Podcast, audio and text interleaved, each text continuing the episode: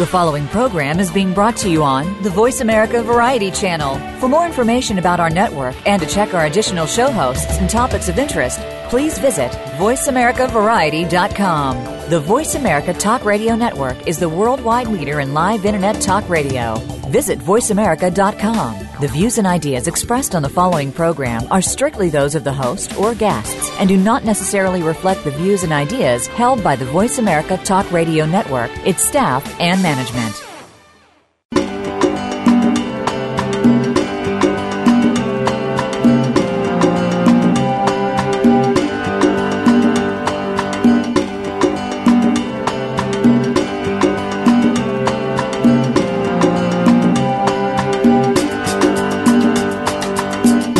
Save our wildlife, save the environment, save our world. It all starts with a little knowledge. Welcome to Our Wild World with Ellie Weiss. There is so much that's being done and can be done with help from specialists and marginalized community groups to you. We'll discuss the future of Africa, the wildlife, and the people, and show you how it affects the entire planet. Now, here is Ellie Weiss from the WildiZe Foundation. Good morning and welcome to Our Wild World. We're all very aware of the multitude of changes and challenges our wildlife and wild places are facing right now and into the near and far future. From climate change to political change, huge shifts are afoot, challenging every level of our systems. From increased encounters between humans and wildlife, particularly with large carnivores, occurring more and more frequently in urban areas, all the way to suburban, exurban, and rural landscapes, to the political shifts affecting our national parks, federal and state public lands, and the systems in place to protect and conserve both our biodiversity and our species. That as we build more outside core density zones, the boundaries between us and them are getting fuzzier and fuzzier as our search to reconnect with nature, wilderness, and wildlife, along with our desire to recreate everywhere, grows ever wider in scope. We are facing very real threats to the fundamental systems in place for wilderness and wildlife legal protections under the National Park System, the Wilderness Act, the Endangered Species Act, and our federal and state public lands. This requires that we do understand the rules, laws, and protections in place, and that each of us do our part toward ensuring these protections and systems and laws stay in effect. And today, to help us navigate through this tangled web as it affects one particular species, is my guest, Carter Niemeyer, wolf biologist, retired U.S. Fish and Wildlife biologist, author, and, and head of the U.S. or retired, or still, I guess we're going to find out, of the Wolf Reintroduction Program. Welcome, Carter. Good morning. Happy to be here. Good morning. It's great to have you back again. And I would just like at this moment to remind our listeners to tune in to the previous episode with Carter, which was a couple of years ago now. So a lot has changed, and wolves are coming back. We've had headlines lately that they're coming back to Colorado, and in Colorado, they're protected. In California, they're protected. But what we're going to talk about today is in those places where they don't have quite the protections. So, um, Carter, let's start with a little brief history about you and um, how that relates to U.S. Fish and Wildlife and the Wolf Reintroduction Program, and then we'll start catching up on today. Well, I have a long story, I guess, uh, because I'm uh, an Iowa native and ended up out west working with wolves, of all things. So, my uh, brief history is that I did grow up in the Midwest in a rural agricultural area, worked as a farm laborer as I was a kid, baling hay, pitching manure, things like that, and uh, grew up in an environment where I like to uh, hunt, fish, and trap, like most kids my age at that time. Um, the hunting and trapping, I guess, brought me close to nature, which made me decide that I wanted to be a wildlife biologist. So um, after I got out of high school, growing up in the town of Garner, Iowa, I uh, went on to uh, Iowa State University and got a um, bachelor's and master's degree uh, in wildlife biology, and immediately immediately upon graduation, I had an opportunity to uh, work in uh, the state of Montana, which I hardly knew where it was on a map, believe it or not. So I uh, left the Midwest on an Amtrak train and went to Montana to uh, work on uh, helping reduce a rabies threat in northeast Montana by the town by the town of Plentywood.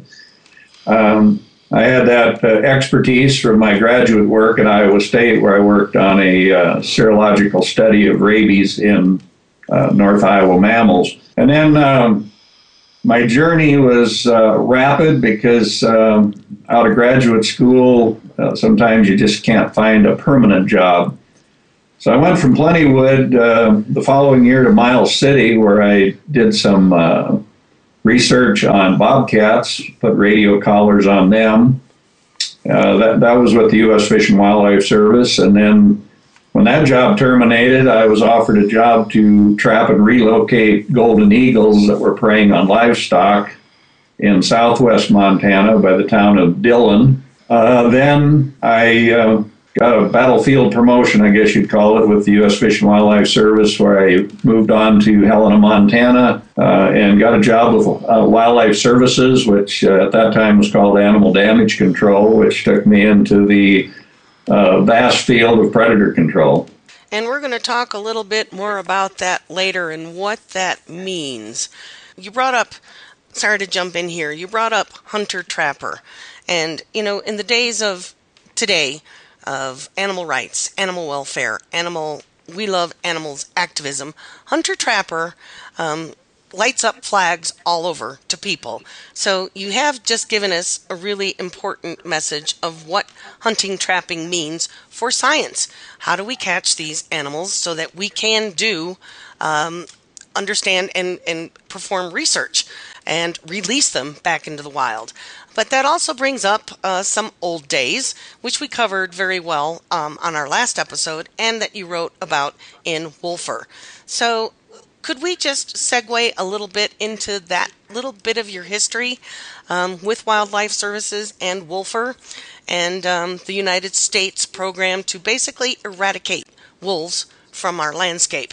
And um, that that would bring us up to currently and a huge shift in your mindset and change of heart to your most recent book, Wolfland, which we'll get into a little later in the program. So, um, could you give us a little perspective of wildlife services at that time and our view on wolves?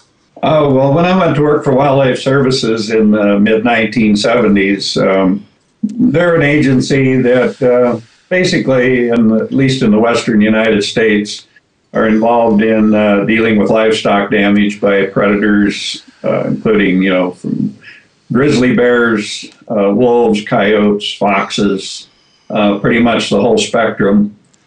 Um, it's a modern uh, program compared to the past programs, uh, and so I'm going to kind of jump back and then jump forward again.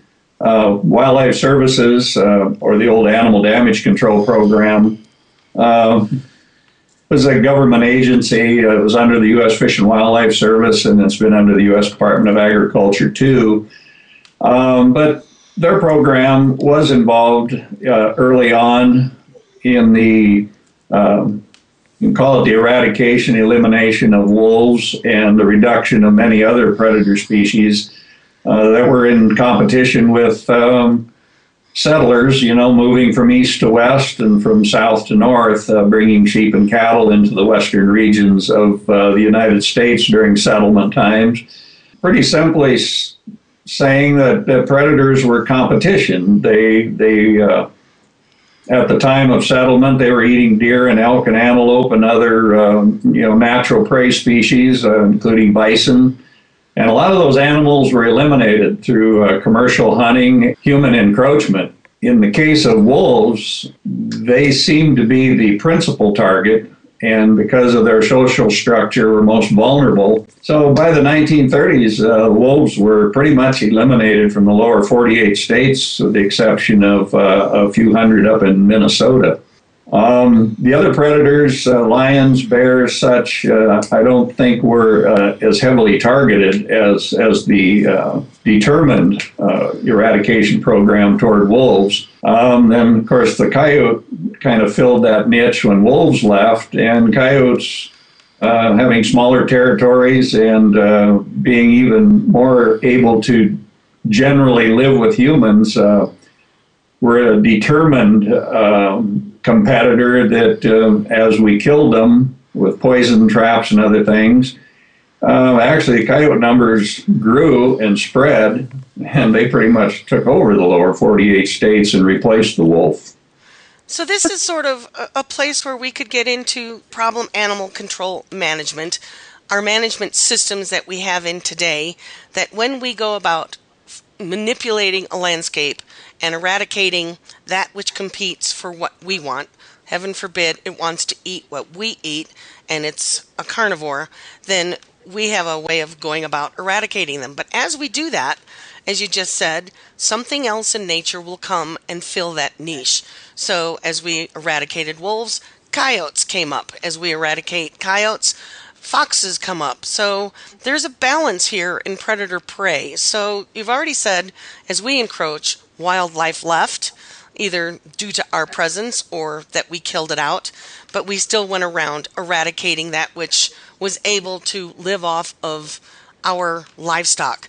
So let's talk a little bit about the biology and the the function of ecosystems. If if you can help us understand why some of this management, killing for conservation, in extirpating or removing, eliminating a species from a landscape just doesn't seem to work.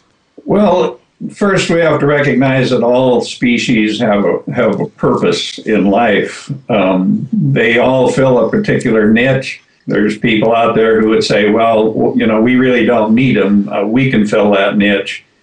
But really, um, a healthy ecosystem uh, is composed of all the the animals that were here since the beginning of time and, and evolved with time to uh, fulfill a role. Wolves, for example, you know, they're they're one of the top predators that uh, prey on and uh, cull and keep healthy ungulate species uh, like deer and elk, for instance. Since we don't have a lot of time, the, the point being is that uh, you have these trophic cascades where you have large predators at the top and uh, prey species below. And um, all of these interactions of these predators and their prey um, influence um, the vegetation, for example. Um, I'm not going to go into the big story in Yellowstone, but uh, there is an example where uh, predators control prey, and, and the prey could be affecting the vegetation, which can affect the water and of course, all there's all these other species that, that live in these same areas. Um, and so they all interact and they're all affected by how we treat one component of that environment. Personally, I just don't think uh, humans should necessarily fulfill all the roles that uh, all these other species uh, are meant to do. Well, I don't think we can. Um, I don't think we want to as humans. We don't want to go out there and be landscape architects for a functional system, as we can tell through our recent history um, and the effects that we've had on the planet over the past 50 years. So, just quickly, the Yellowstone uh, study that Carter referred to. You can find that up through William Ripple and Robert Beshta, and a study of uh, riparian habitats through five national parks. And the one key thing they ended up finding out as a result of loss of vegetation and uh, loss of riparian uh, functionality was the removal of wolves. So that is a perfect segue to lead us into the wolf reintroduction program. Carter, you, because of your experience in the field and trapping wolves previously for Wildlife Services, had uh, the background and the necessarily necessary expertise and skill set to help us bring them back. Or actually, you know, we need to take a little bit of a break. So, um, let's take a break now, and then we're going to come back and talk about that uh, uh, the wolf reintroduction program then and now. So be sure to check us out on Facebook and uh, Our Wild World, WildiZe Foundation, and follow Carter Niemeyer on Facebook as well. He has a lot of information that he shares out there that is really important that we stay up on. So stick with us, and we'll be right back. Think you've seen everything there is to see in online television? Let us surprise you. Visit VoiceAmerica.tv today for sports, health, business, and more on demand 24 7. Wildlife. No wild, no life. Big, scary, beautiful. Predators are in danger. Without them, our rivers dry up, our forests don't grow, our communities go hungry, our biodiversity crumbles wildlife drives our planet's ecosystems. The Wild Effect. It's in our hands. Ellie founded WildiZe Foundation because she loves Africa and to remind us that there are more harmonious and less destructive ways to live on our planet. She does this so we may be able to look inside ourselves and understand the deeper partnerships that connect us all and to take responsibility for our lives and our Earth. Africa is one of our last remaining wild places and the origins of humanity. It is irreplaceable. Africa is at a crossroads, on the brink of possibilities. We can choose to let its wildlife be lost forever, or we can help save it. In Africa, it is still possible to make a difference. Visit us at www.wildize.org to learn how you can make a difference. We only have one Earth. If we don't care, who will? W I L D I Z E dot O R G. Become our friend on Facebook. Post your thoughts about our shows and network on our timeline. Visit facebook.com forward slash voice America.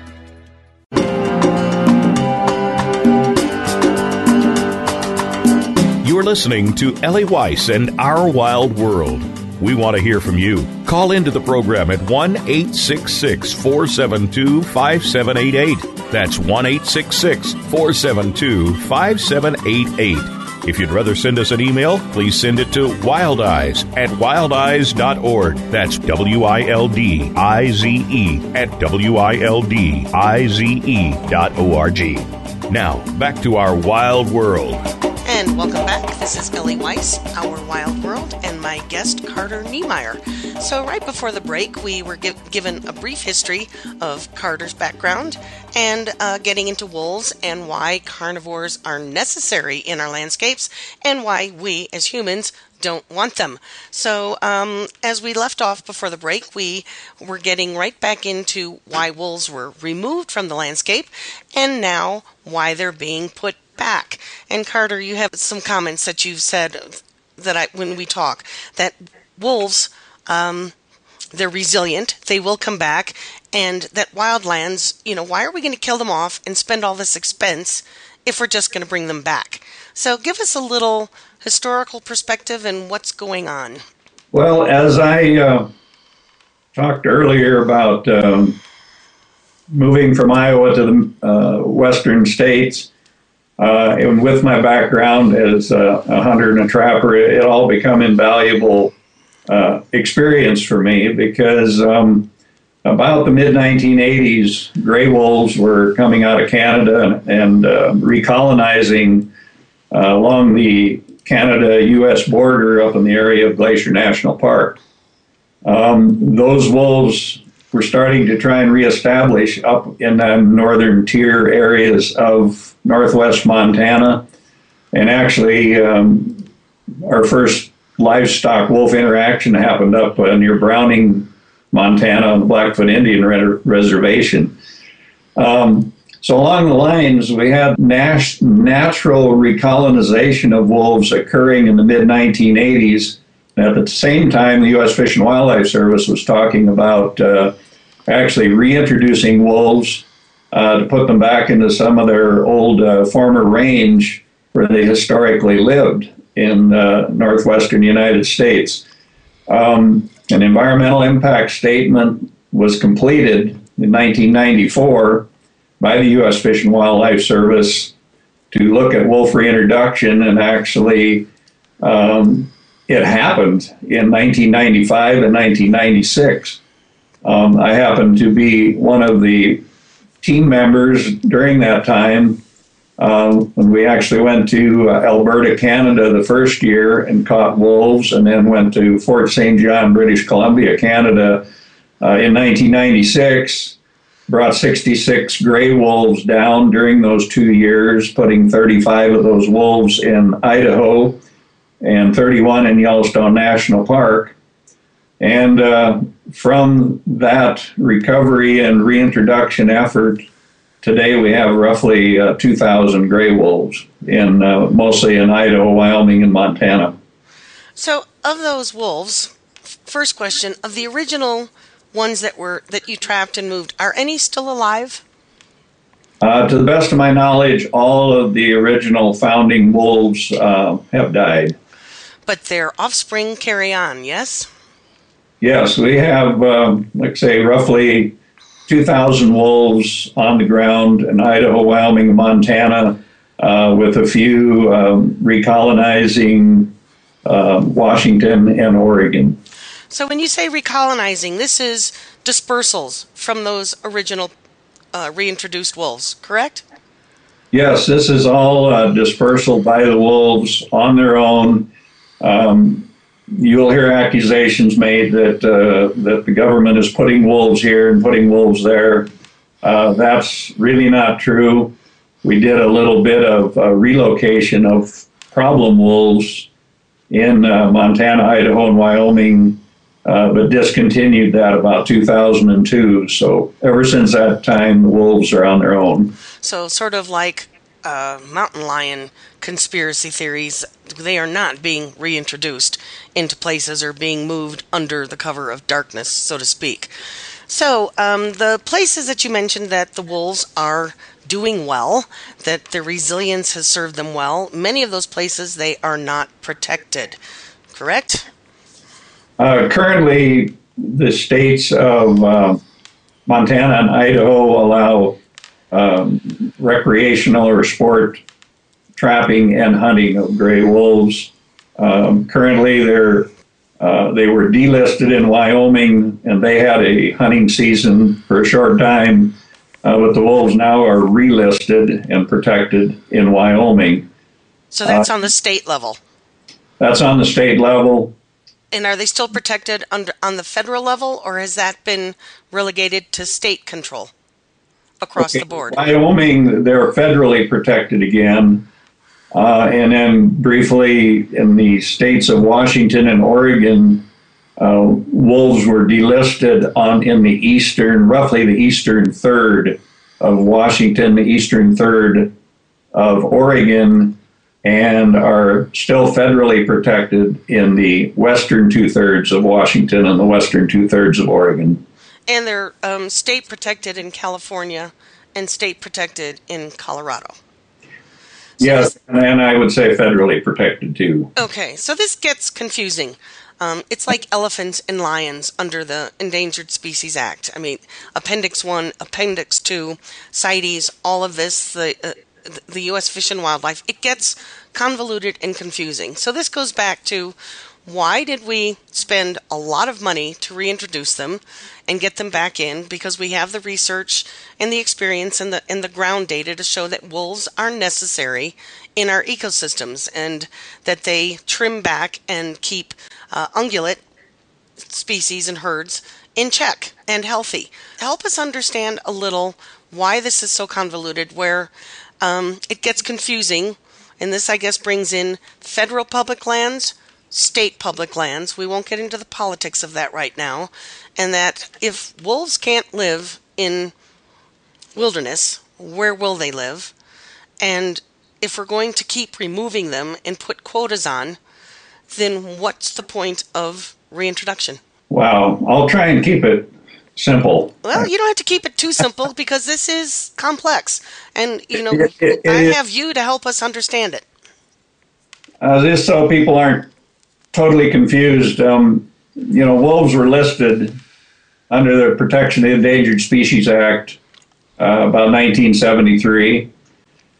And uh, like I say, they're they're a native species that once lived in the lower 48 states, as far down as Mexico City. Um, and this wasn't some harebrained idea by Carter Niemeyer and a group of biologists that thought it was a great idea to reintroduce wolves. This was thought through and it was congressionally directed to do. So the decisions were made at the congressional level to provide an EIS to look at uh, all of the uh, anticipated pros and cons of reintroducing wolves, and, and the decision was made, and the final draft was completed in 1994. So uh, that was the decision to reinstate wolves in a portion of their former range. Uh, so they were put in a smaller region of Idaho and Montana where uh, the wolves would encounter species like deer and elk that they uh, normally prey on, uh, where the number of humans would be low and the uh, number of livestock would be low. Although they were put in the central Idaho wilderness and put in Yellowstone National Park as the uh, you know the seed uh, sites, and then uh, as the wolves moved out of those areas of low livestock and high wild ungulate prey numbers, this is where herein lies the problem. Because as they moved out of those core areas, they do move into higher livestock production areas and uh, human habitation where problems increased. It's understood that wolves can live with us, and they seem to be doing it pretty well. Um, but it brings us to the problem that we don't want to live with wolves.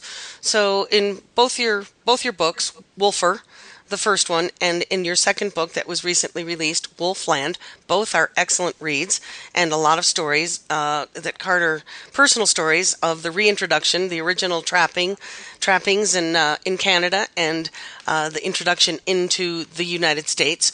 But um, this brings us to a lot of the work that you're doing now since the reintroduction, which is working as a liaison between ranchers and the public and wolves. You're sort of a voice for wolves, and you attend a lot of meetings. And tell us what some of that work involves in getting us to coexist with wolves and how we manage the the conflicts. Well, well the reason I wrote the books is to share a lot of my experience.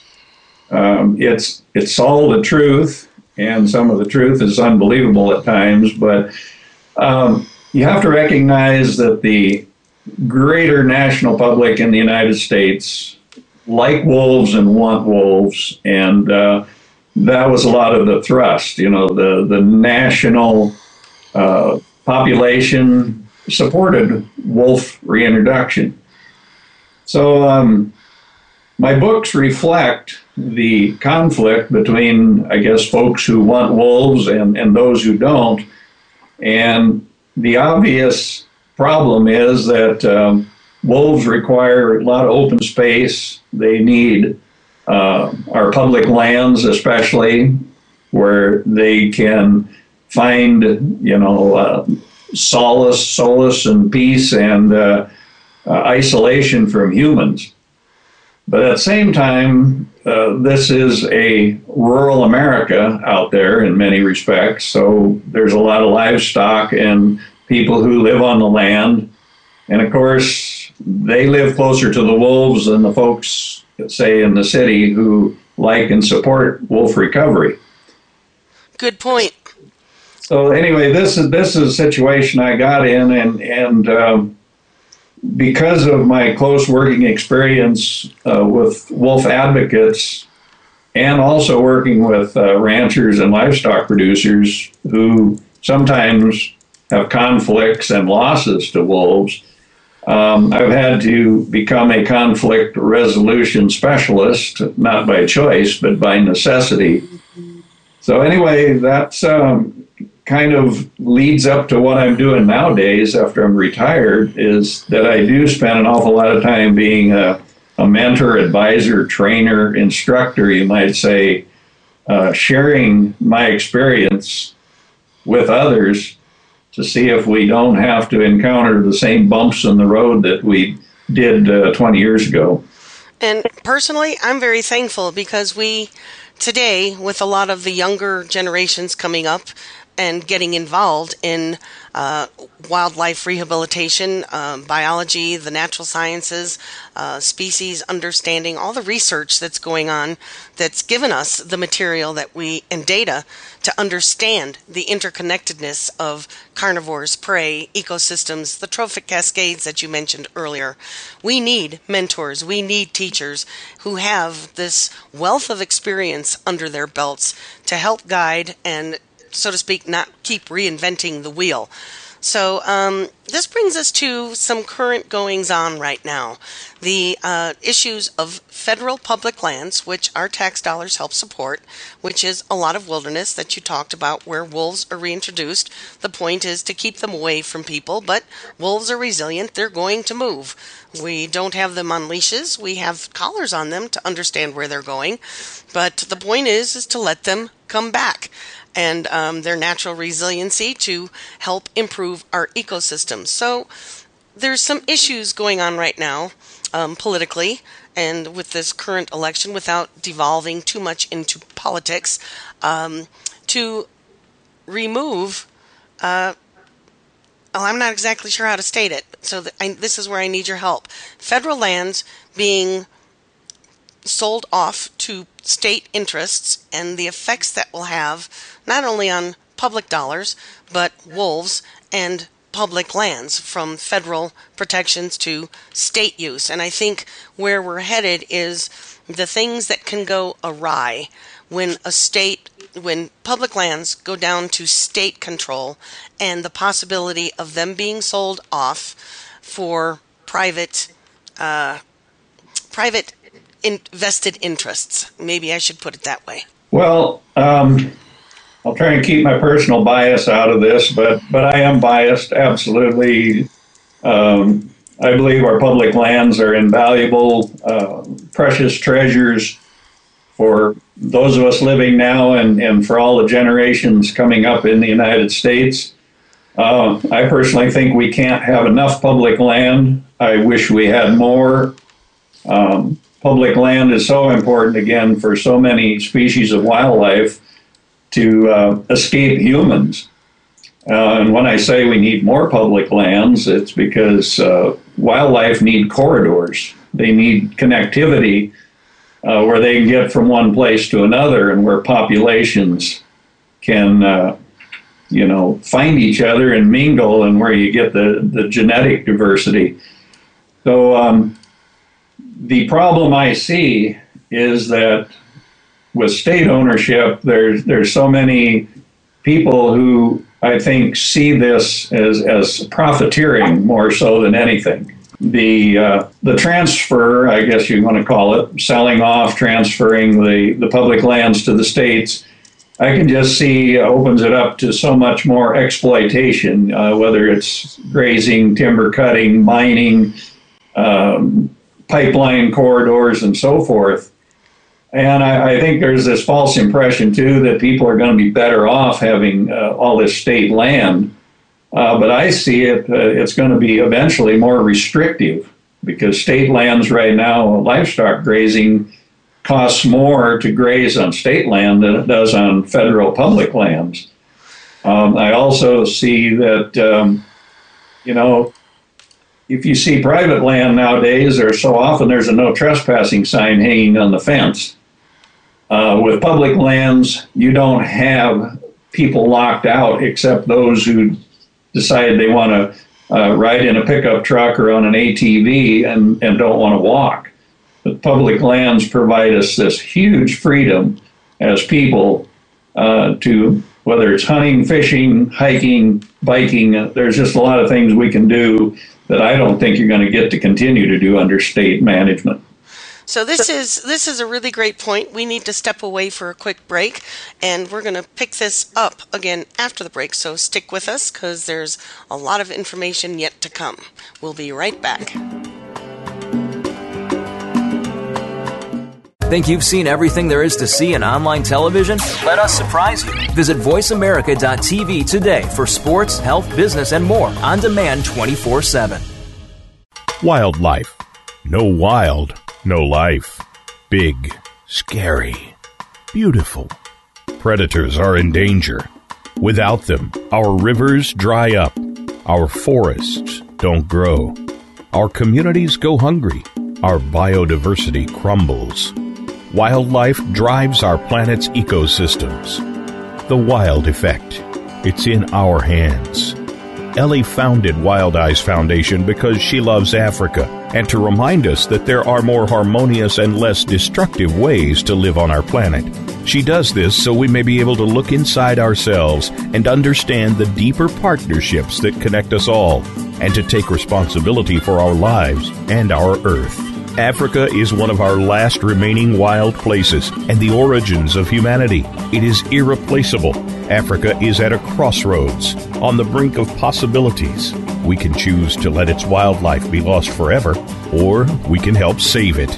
In Africa, it is still possible to make a difference. Visit us at www.wildize.org to learn how you can make a difference. We only have one Earth. If we don't care, who will? W I L D I Z E dot O R G. Become our friend on Facebook. Post your thoughts about our shows and network on our timeline. Visit facebook.com forward slash voice America.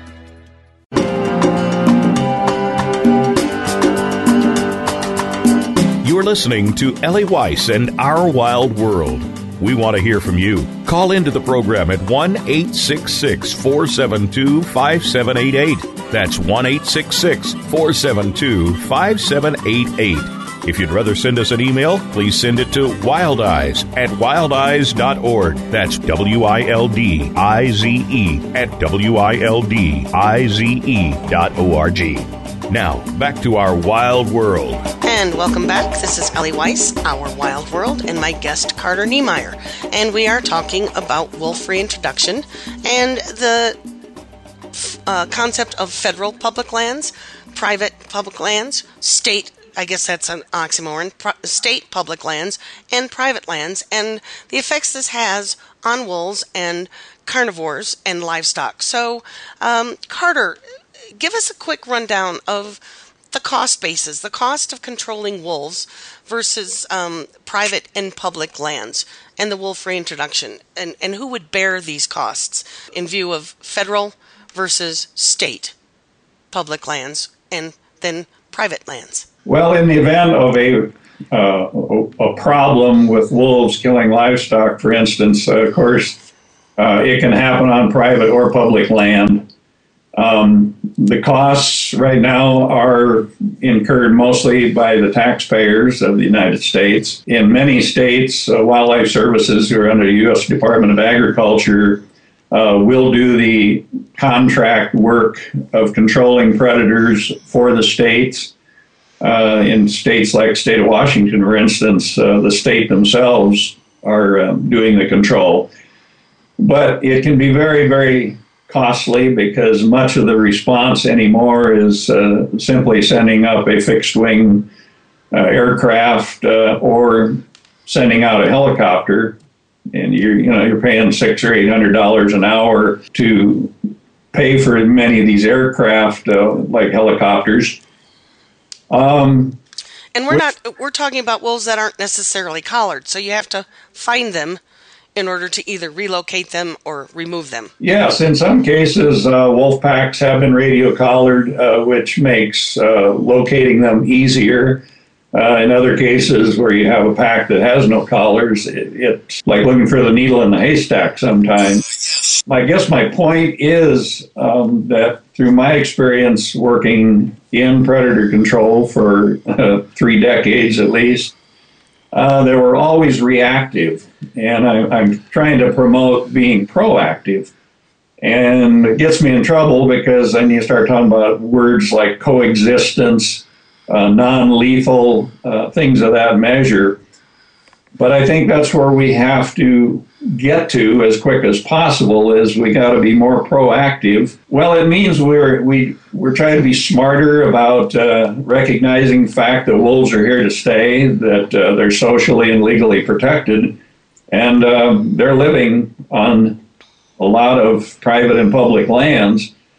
Um, so they've got to be tolerated. Being prepared is what kind of like uh, what I call proactive. It just means that instead of putting your livestock out there and um, shutting your eyes and closing your ears and ignoring the possibilities that there's going to be conflict, uh, which usually puts us in this reactive stage as uh, predator kills livestock, um, then we come in at great expense to remove the predators, uh, only to do this year after year after year. That's uh, what I uh, reflect in my books is that predator control is short term. We need to look at long term solutions, which means we, uh, whether it's government agencies, livestock producers, wolf advocates, need to collaborate and look at ways that everybody can do business, but we don't have to constantly be dealing with dead livestock and dead predators. And and just to um, articulate, um, there is a verification process when a, a, rancher loses an animal to a wolf. That is correct. That's the way it should work, and um, that's part of the uh, issues that I lecture on a lot. Is that um, it's important that we make sure that these verifications are being conducted professionally and that we know what we're doing before we react. So it's kind of a crime scene detection, CSI, Wolf. Absolutely. It's essential that these investigations be uh, comparable to a human homicide. We need to go out and make sure that what we're reacting to is definitely a predator problem and not uh, uh, some livestock that have died from, from other causes, which are many. Can you give us a little uh, anecdote or a story of uh, one of these verification processes that you participated in where it was, oh, absolutely had to be a wolf and you found out it was something else? Yes, I, I have hundreds of those stories, but I'll probably tell you the one that um, uh, that I always think about mostly because it, this is a true story. Um, it's when a livestock producer called me years ago up Montana to come and look at a horse and, and actually wolves were feeding on the horse. Except through the verification process, what I look for is hemorrhage, where you actually see that this animal was a living, breathing animal. It had a had blood pressure. You know, the heart was beating. Um, I didn't see any evidence of bruising and trauma like the horse had been alive. Um, so I ruled that it was not a wolf kill, that the horse had died of something else which proved to be true. But uh, in the end, the producer and another neighbor said, We did this to test you, Carter. We thought, let's just see if we can fool him. So, this is why uh, I learned early on in my career that you've got to be honest, you've got to be knowledgeable, and you've got to be professional about these verifications because you never know if people out there actually do know what happened and if you uh, try to make a verification in their behalf and be dishonest about it, it might come back and get you in the end. It, just makes me more cautious and more professional when I look at things like this. Well, it's it's great to have such keen experience. It would be um, an amazing experience to just be able to be with you sometime and see this. You were talking about research and um, liaising and a lot of the lectures and the workshops that you do. So recently here in Colorado, I think I sent you the link. Um, there's a project coming up. It doesn't deal with wolves specifically, but there's a three-year project coming up where our state Department of Wildlife and uh, parks and wildlife are going to start killing uh, mountain lions and bears at the tune of, I think, 10 mountain lions a year and 5 or 10 bears a year to assess deer herds. We're, we're having, I, I think it's mule deer uh, reduction, and they're going to go about removing these carnivores to see if it has an impact.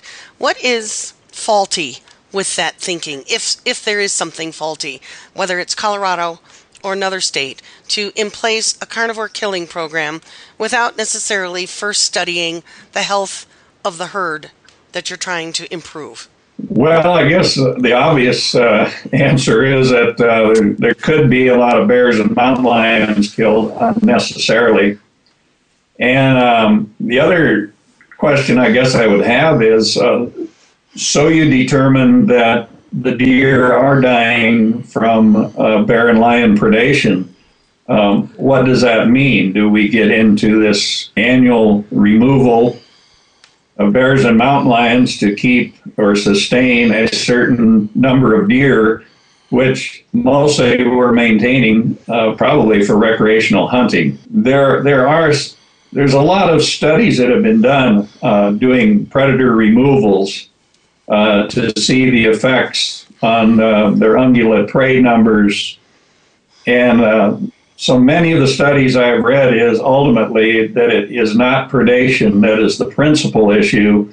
Um, it, it's it's habitat issues, and there's so many situations today that affect habitat. I mean, include uh, uh, you can call it this climate change. Um, you can, if you have droughts, for instance, drought can affect the vegetation and forage uh, which affects the, the uh, say in this example, the mule deer herds. It's everything we've talked about so far that in order to understand um, population explosions and population, what's the opposite, die offs, we need to look at the entire ecosystem as a whole, not just target one uh, species, which happens to be a carnivore, which often tends to um, benefit certain investments I'll put it that way. I think this leads into some of the work you're doing now and the research that you did at uh, Washington State University and how you're using that to move forward in creating our wildlife management plans moving forward. Yeah, the last three years I've um, contracted with WSU out of uh, Pullman, Washington. Um, to support four graduate students who are, are, are looking at uh, all kinds of questions out there again, uh, but we're kind of focusing on the uh, the interaction and relationship of wolves with livestock. And I think and I hope that some of the answers we get or they get is uh, going to help us be uh, back to my term proactive uh, in seeing actually you know what is going on out there um, and looking at kill rates by wolves, you know, what are they killing? How often are they killing them? And uh, is um, the principal prey of wolves out there wild ungulates like deer, elk, and moose? And uh, how often do these wolf packs prey on livestock? Um, so part of my assistance is putting radio collars on some of these packs to help the students uh, follow these wolf packs and look at their interactions with livestock. So we've got radio collars on wolves, got radio collars on livestock, uh, including mortality ear tags on calves. Um, I think this kind of research is really what's needed so we get a better picture of just what's going on out there, understand it better, and uh, maybe eventually it will allow livestock and wolves to live closer together. We just have to do some manipulations to try to keep them apart or create or invent some barriers to uh, discourage wolves from killing stock when they do. And then also, um, we when we were talking earlier, to be proactive, wouldn't it also include getting a better handle on uh, the the prey statistics, the elk st- the population statistics and what's affecting, as you were saying earlier, uh, the environmental and habitat issues that are affecting elk, moose, deer, and um, the balances that are going on and how they vary from place to place, where wolves range? Yeah, and it's really interesting. Uh, I always hear the concern is we have to control wolves, you know, to protect the ungulates from too many being killed by wolves. And really, you know, it's a product of um, when there's a high ungulate population, you're going to have high wolf numbers. Um, so, in, in many respects, the prey control the predator, the predator doesn't control the prey. Uh, and that's what we're seeing in areas where there's an abundance of deer and elk and moose prey. Uh, wolves are thriving in those places. And if you really take it upon yourself to look at, uh, say, the elk populations in Idaho, Wyoming, and Montana right now, they're thriving. Um, you know, you, you hear about, well, don't buy any more hunting tags because the wolves have killed all the elk.